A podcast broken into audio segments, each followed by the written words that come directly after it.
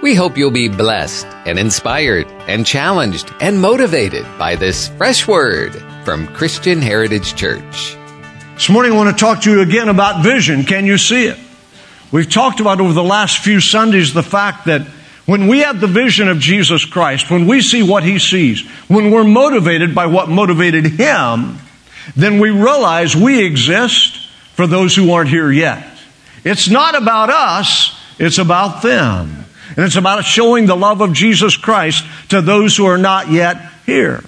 Secondly, we talked about when we have the vision of Jesus Christ, we understand what we're asking people to believe.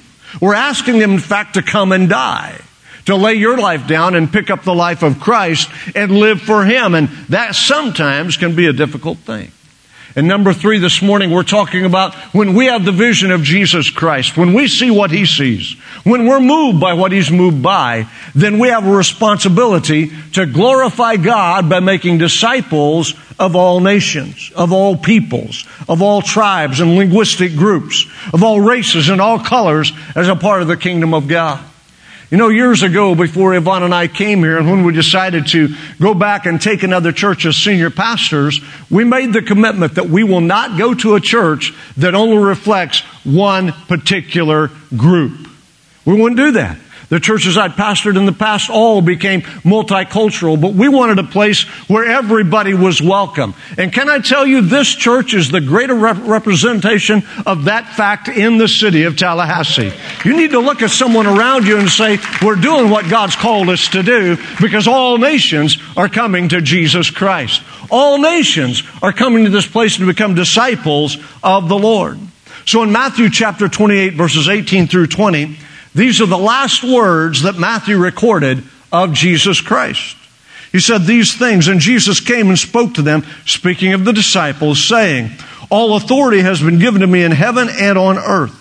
Go therefore and make disciples of all nations, baptizing them in the name of the Father, the Son, and the Holy Spirit, teaching them to observe all things that I have commanded you, and lo, I am with you always, even to the end of the age. Amen. When we read that passage of scripture, we recognize this is the vision that Jesus is casting for his church. You can go to Acts chapter 1 verse 8. And you can hear him say again his last words to the disciples in this particular instance after he's risen from the dead and he's completing his 50 days here on planet earth before returning to heaven. He said these words, after that the Holy Ghost has come upon you. You shall be witnesses unto me in Jerusalem, Judea, Samaria, and to the uttermost parts of the earth. We need to understand the purpose for the power of the Spirit of God in us is to make us a witness for Jesus Christ. It's to make us evangelists for Jesus Christ. He makes it very, very, very clear. We've talked about Proverbs 29, 18, where the scripture says, where there is no vision, the people perish. I think many times this is taken out of context or improperly interpreted. The Bible says where there is no vision, the people perish. Another translation says where there is no revelation, where there is no revelation, people cast off restraint.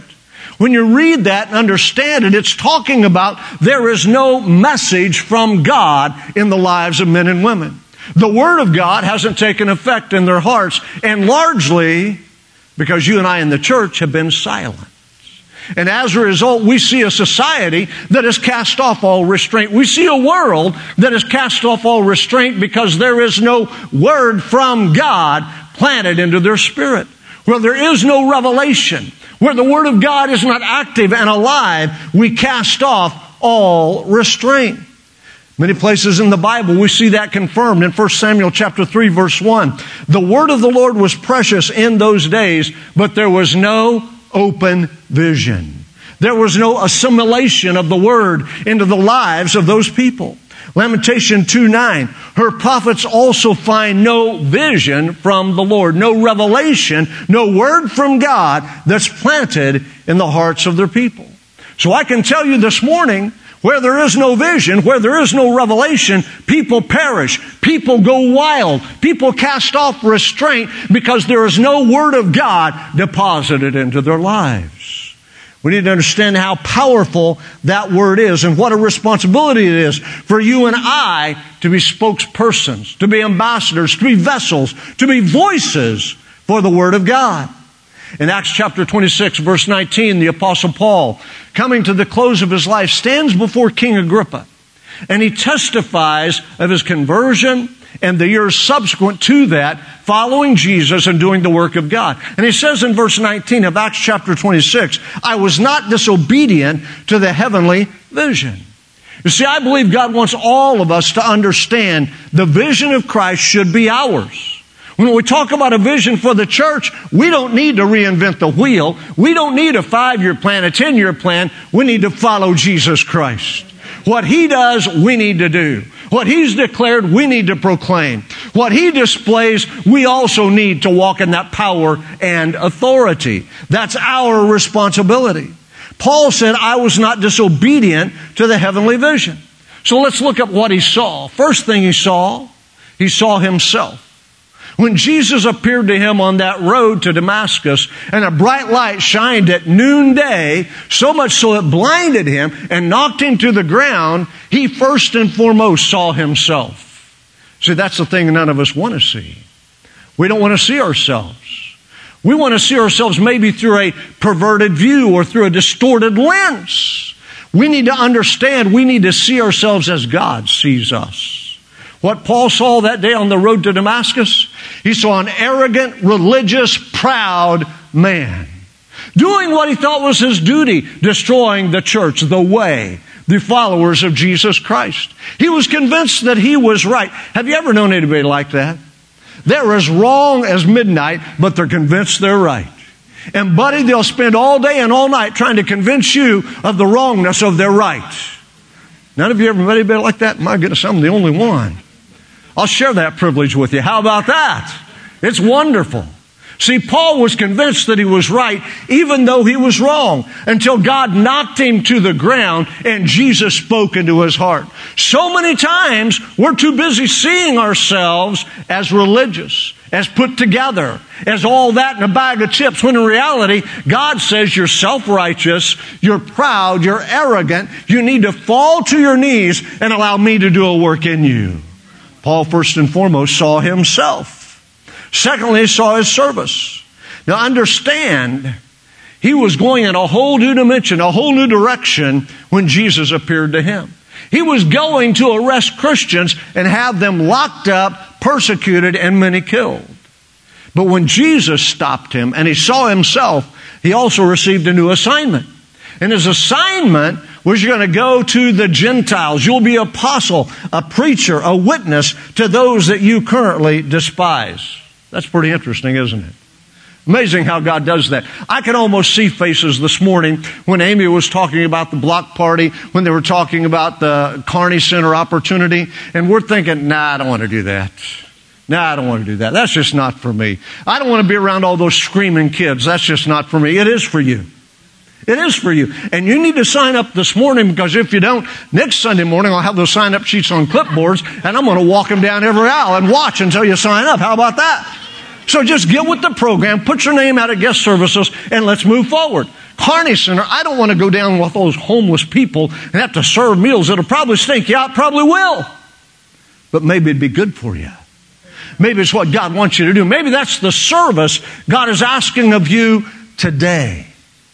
We do a food pantry every Thursday morning. Last year, 26,000 people were fed out of the food pantry on Thursday mornings in cooperation with Good Samaritan, Glenn and Beth Burns. We need to understand that there's opportunity for service there, opportunity for ministry there. If you're free on Thursday morning, come and let us plug you in to a great ministry. He saw his service. Secondly, he saw his separation.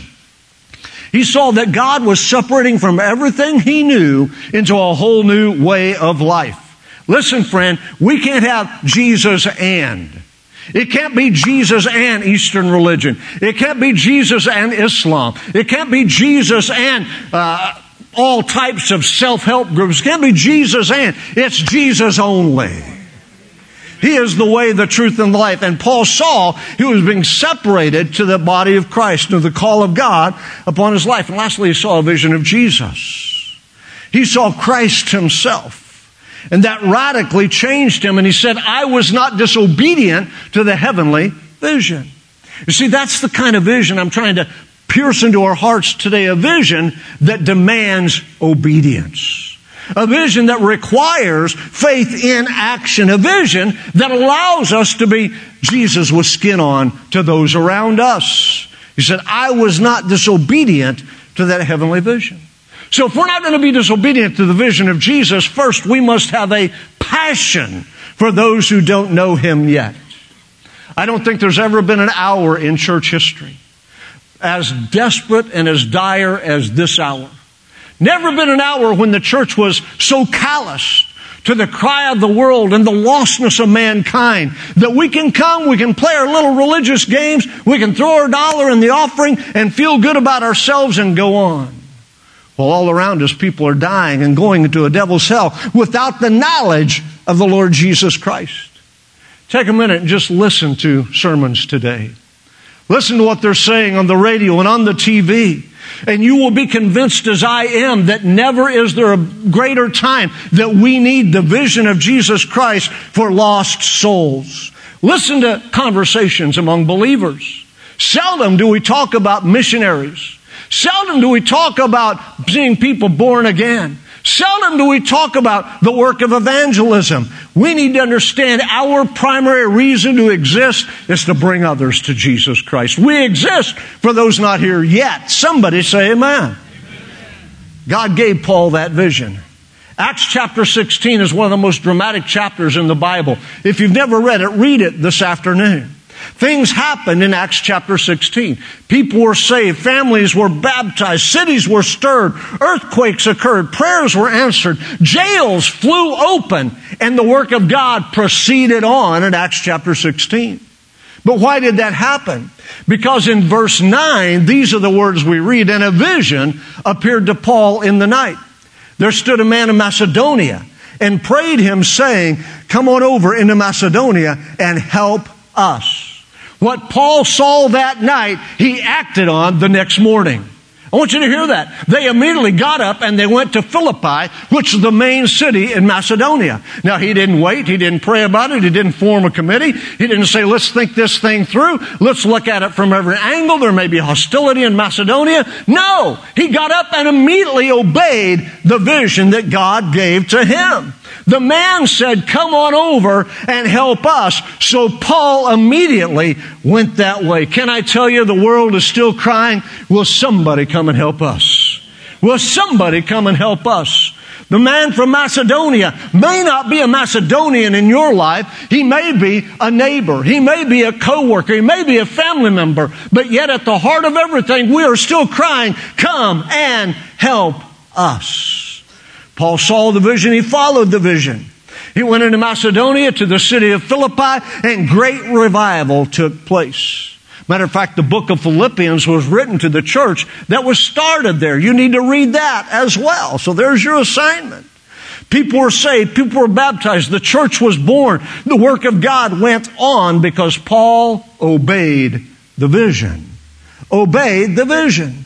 God, give us a vision for lost souls. Let us see as Jesus saw.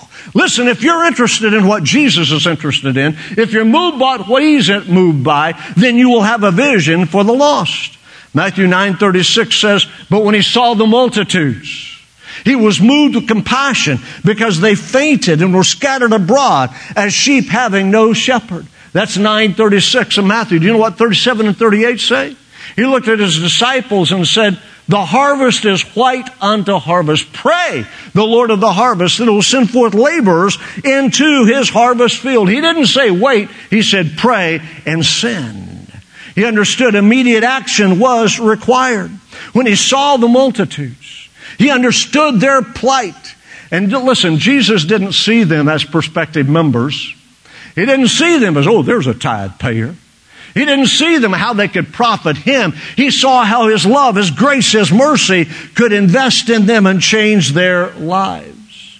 You see, when we see what Jesus sees, when we feel what Jesus feels, we have to be motivated to reach the lost. We are talking about missionary work.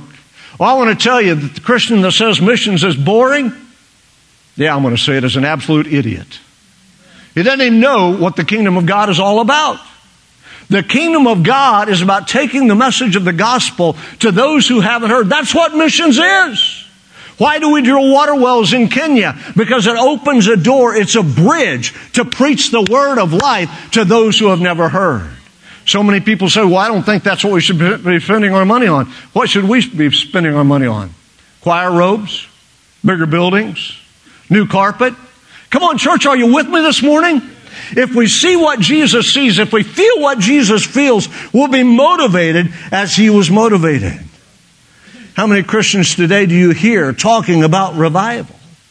You see, we've settled to be the average church. You remember that series, Overflow. We don't want to be average. We want to be normal. We want to line up with the New Testament church. So what God spoke, we want to do. What Jesus commanded, we want to obey. But the whole world and the religious world is turning away from that. The college I graduated from was the leading college for preachers and missionaries in America for over 60 years. And about five years ago, they closed that college down and merged it into a liberal arts university. And my heart grieved, not because it was my alma mater, but because the mission had changed because that particular denomination moved in a different direction. Do you hear what I'm saying? When we stop emphasizing the gospel of Jesus, when we stop teaching and training and encourage people to go and reap the, reap the harvest, we miss the heart of God. We miss the heart of God. I wish today that we could have vision like David Brainerd. Anybody ever heard of him? He was a missionary in the late 1700s to the American Indians. He actually died at age 29. He was so burdened for Native Americans that he gave his life to reaching them. The color of the skin meant nothing to him. The condition of heart was what was important. I read the story this last week of one old Delaware Indian who followed him, wanting to kill him, to cease the voice for the message of the gospel. And that Indian said, I followed him ready to take his life until I saw him kneel in the snow, lift his hands to God, and say, Oh God, whatever it takes, reach these red men for Jesus Christ. Now, some of you are just offended because I said red men. Get over it. I am one. I'm going to call us what we are. We need to understand we are so hooked on political correctness that we miss the gospel of Jesus Christ. Somebody needs to understand it's time to stand up and say, God, whatever it takes, let these people be saved. Died at age 29. We need a vision like David Livingstone. David Livingstone departed England and went to Africa with only the desire to see men and women come to Jesus Christ. He spent his entire life in the continent of Africa. He braved the rigors of the land, the diseases that racked his body, the fever that almost killed him. But he continued to love and serve God and the vision of Jesus Christ until thousands came to know him as their Lord and Savior. When he died, they found him in his little tent, pup tent, kneeling beside his cot, praying again, Oh God, give me Africa. God, give me, have you ever prayed, God, give me my street. Give me my neighborhood. Give me my office. Give me my city. I challenged you in the email yesterday. It's time to pray for our city. Only God can turn the heart of Tallahassee back towards Him. We need a move of the Spirit of God. God, give me Africa. When he died, his body was shipped back to England and he was buried in Westminster Abbey in the center aisle where the kings and the queens and people of very great prominence are buried. But his heart, the Africans said, you can take his body back to England, but his heart remains to Africa. It's given to Africa. His heart was removed from his body and buried under a tree in Zambia because they knew he loved them and died to serve them. I ask you this morning, where is our heart when it comes to the souls of lost mankind? We need a vision like Hudson Taylor. When he went to China after some 20 years in 1880, there were 70 missionaries, 70 preaching stations because he continued to put God first in his life. We need the vision of William Booth when he saw the derelicts and the drunks on the streets of England, said we need to form a way to reach them, and he formed the Salvation Army. Listen, friend, Where there's no vision for the lost, we're off course. We've drifted away. We're not doing what God is asking us to do. Where there's no vision, people perish. And the lack of vision on the part of the church means destruction of men and women. God, give us a vision for souls. Give us a vision like the Apostle Paul, where we see ourselves, where we see our service, where we see what God is asking us to do, where we see our role in the kingdom, where we're willing to separate ourselves from all that was to become all that could be. And give us a vision where we see Jesus. Jesus. There are so many ways that we can implement this vision. So many ways that we can take the word to the world. This morning I want to talk to you as we close about one of those ways. It's called Run for the Wall. Yvonne and I are involved. We are involved as a church in Mission M25. All of you are familiar with Gary Bird, or most of you are, who started M25 years ago, and it exists to serve the underserved in our country. One of those groups are veterans. Veterans have been overlooked by the church many, many times. Oh, we do a great job celebrating them here on Veterans Day and Memorial Day, but we really don't do anything outside of that. It's a shame that those who have given their time, their energy, some their life for our freedom of religion, we largely ignore. Or we say they're broken. You know, we send boys into war to fight our battles, but we aren't willing to stand and fight the battles they bring back with them. It's time for the church to do that. One of the ways we do that is through Run for the Wall. Run for the Wall was started 31 years ago. When a Vietnam veteran said, I've got to do something to call attention to the POWs and the MIAs that are still in country, that never came home.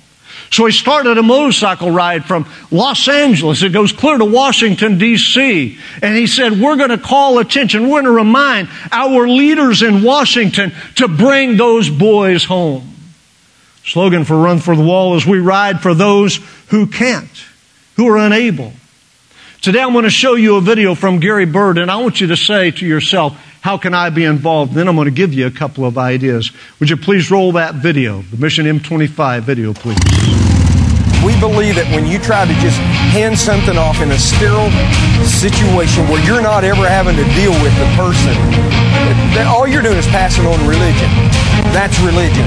And this team, we're committed to building relationships because this is this is what Jesus is about. To bring people into a hope that they can have a relationship with Jesus Christ. I tried to make it an endeavor of mine over the last 10 to 12 years not to do anything out of some kind of an agenda, but out of a broken heart. And Run for the Wall uh, is another leg in that journey. Uh, when I heard about Run for the Wall and being around these guys that are serving, that have served our country, um, I wanted to minister to them in some way. And while we were out there on the run that very first year, a three war veteran asked me, he said, Didn't we fight for the freedom of religion? You know, we had all kinds of organizations that were out there thanking the veteran, but the church wasn't out there. The church does a great job inside the church honoring our veteran, but there was nothing going on outside those four walls. So our first endeavor was simply to go out and to provide water for them. And then we were asked to serve on the chaplain's corps. And then we had the idea of little kids writing cards and making them up and giving them to the soldiers and uh, the veterans. And what a blessing all of this has become uh, over the last five years. The Lord told us to be a light and not a mouth. He told us to just go out there and live the word. You know, Jesus said that we were to be a light by serving. That's what He did. He said, I came to serve not be served. When I went out there as a church, there was a little apprehension on their part of what am I going to say as a church? What, what am I going to do as a church? And you know, I've watched it over the past five years. They have understood that we're just there to love them. We're just there to support them. We're there to give them water. And, and if they have a wreck, we're there to pray with them. If they want us to pray with them, we're there to make sure they're taken care of, their families notified. We're there just to, if they have a pain that they, they just need somebody to cry with, we just sit there and listen to them cry. We don't have any words for them. We're, we're not there to give them any answers. We're there just simply to love on them and to serve them. And what we've seen over the past five years of simply loving them, simply serving them, is that they have embraced us with greater trust and, and greater love. And, and it's allowed us to be more free. And we're still not going to go out there and preach. We're still not going to go out there and thump the Bible. What we're going to do is just go out there and love them and let them know that we care. And, and as I meditated that, the Lord began to show me that we were out there serving so that we could see the sick healed, the dead raised, and actually the demons vanish from their life. I'd hear them over and over talking about the closer we get to the wall, we're going to have to face our demons.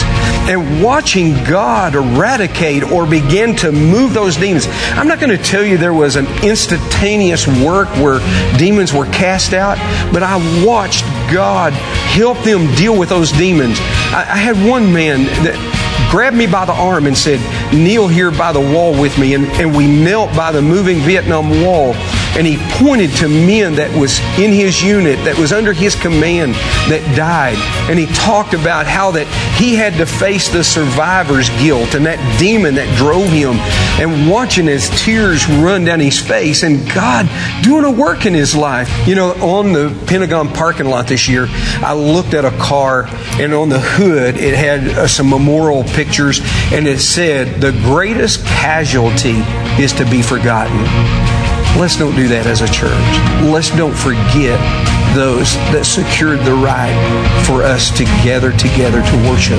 You know, Run for the Wall, it was my desire for the church to be identified as saying thank you for the freedom of religion. And you know, anybody can throw their name up somewhere and say thank you. It doesn't, doesn't take much just to say thank you. But it's when it costs you something. When, when you have to pay something, that thank you means more. And I always wanted Run for the Wall to, to identify that it was the churches. It wasn't Gary. It wasn't M25. It was the churches. We're not a parachurch ministry. We're a ministry of the church. And there's churches around this country, all over this country, that gave $25,000 or more to honor us and to provide the water for us and to pay for the team and their lodging and their gasoline. And, and I want to say thank you as a church uh, for helping us make that statement. And you can continue to help us make that statement. We need your name on that banner. It's not too early to start doing it. So you could put your name on the banner Whatever you do, pray for us. We need those prayers. We, we need those to continue for safety and for doors to be opened and for God to meet our needs. So uh, please keep the prayers going. If you can just support us financially uh, throughout the year, we would certainly, certainly appreciate it. And uh, we're thankful for what you've done. And we just believe that God is just in the beginning stages. We believe that our country needs to embrace our freedom of religion. We need to say thank you again to all of these soldiers that have that have fought for us. If we don't, I'm afraid we're going to lose what we have. And we certainly want this land to be continued to be a place where we can worship God as we choose to do. Thank you. That's M25. That's why it's so important to reach veterans today, a, a part of our society that is largely overlooked and underserved. I'm going to ask uh, those of you in this room today, if you're a Vietnam veteran, would you please stand? I know there's many here this morning. Please stand. If you are a Vietnam veteran, please stand. Others across the room? Yes, amen. Amen. Thank you, gentlemen. Thank you for your service. We appreciate it. I want to get your name, your rank, your place of service, and I'm going to laminate that and tape it to the windshield of my bike, and I'll be writing for you as we do one for the wall this year. Colonel Sanchez, would you stand? Colonel Washington Sanchez works in our veteran community right here in Tallahassee. If you want to be involved, see him after church. He'll have a way to plug you in and involve you in reaching veterans today before you leave this service. So this morning I haven't preached to those who don't know Christ. I preached to the church. Because I'm convinced until the church is motivated and mobilized, we aren't going to see the harvest that God wants us to see. I'm challenging you as church people to do what God's asking you to do. To stand up and take the word to someone around you. Be that revelation of Jesus Christ that brings hope in hearts and in lives. This morning I'm asking you to do one more thing for me before we conclude. I'm going to ask you to give an offering towards M25 and Run for the Wall. Several ways you can do this. Uh, Yvonne and I have chosen, and we've already sent the check, a $250 check to M25 to have her dad's name put on that banner. He served in World War II, went in three days in Europe after D-Day, and went all the way to Berlin with General Patton in the Third Army. We're going to honor him on that banner. Christian Heritage Church's name will be on that banner because we choose to participate. If you have a loved one, a family member that you want to memorialize on the banner, please let me know that you gave for that reason so that we can make sure it's there. This morning, our ushers are coming. We're going to receive an offering to defray the expenses of Run for the Wall. This year, it's costing uh, M25 $42,000 to support Run for the Wall. That's hydration trucks. That's a chase truck to pick up down bikes. That's the chaplains who ride with uh, each particular group, and we'll be doing that as chaplains with M25. So we encourage you to give this morning, be liberal, be generous, and know that your gift will make a difference in someone's life, uh, a veteran's life, in the month of May. Father, I thank you this morning for the opportunity to give into the kingdom of God and expand what you're doing around the world. I pray especially now for our veterans. Not just Vietnam veterans, but for every man and woman who has served our country and wore the uniform. I pray that your blessing would be upon their life. I pray that your grace and your mercy would fill their hearts. I pray, Lord, that you would touch them, encourage them, strengthen them, help them, heal them. In Jesus' name. Do the works of God within them, we pray. And now multiply the effect of this offering into hundreds, thousands of men and women across our nation who've served our country. We pray this in the name that's above every name. In Jesus' name. Amen. God bless you as you give. Tom, sing it out. Say the name. Our prayer is that God will take this word and plant good eternal seeds deep into your soul. Father, we pray for your great wisdom to infiltrate this listener, draw them to you, and take them gently down the road to their next destination in life. And if you're in need of a home church, we invite you to join us at Christian Heritage Church on Sharer Road in Tallahassee, Florida. A multicultural church founded on the truth of God's Word and the power of the Holy Spirit. For a worship service where the presence of God has first place, you're invited to Christian Heritage Church. Sunday morning service is at 10:30, Wednesday evening at 7, plus youth group and kid power and small groups and more. For all the latest information, visit our website chctoday.com.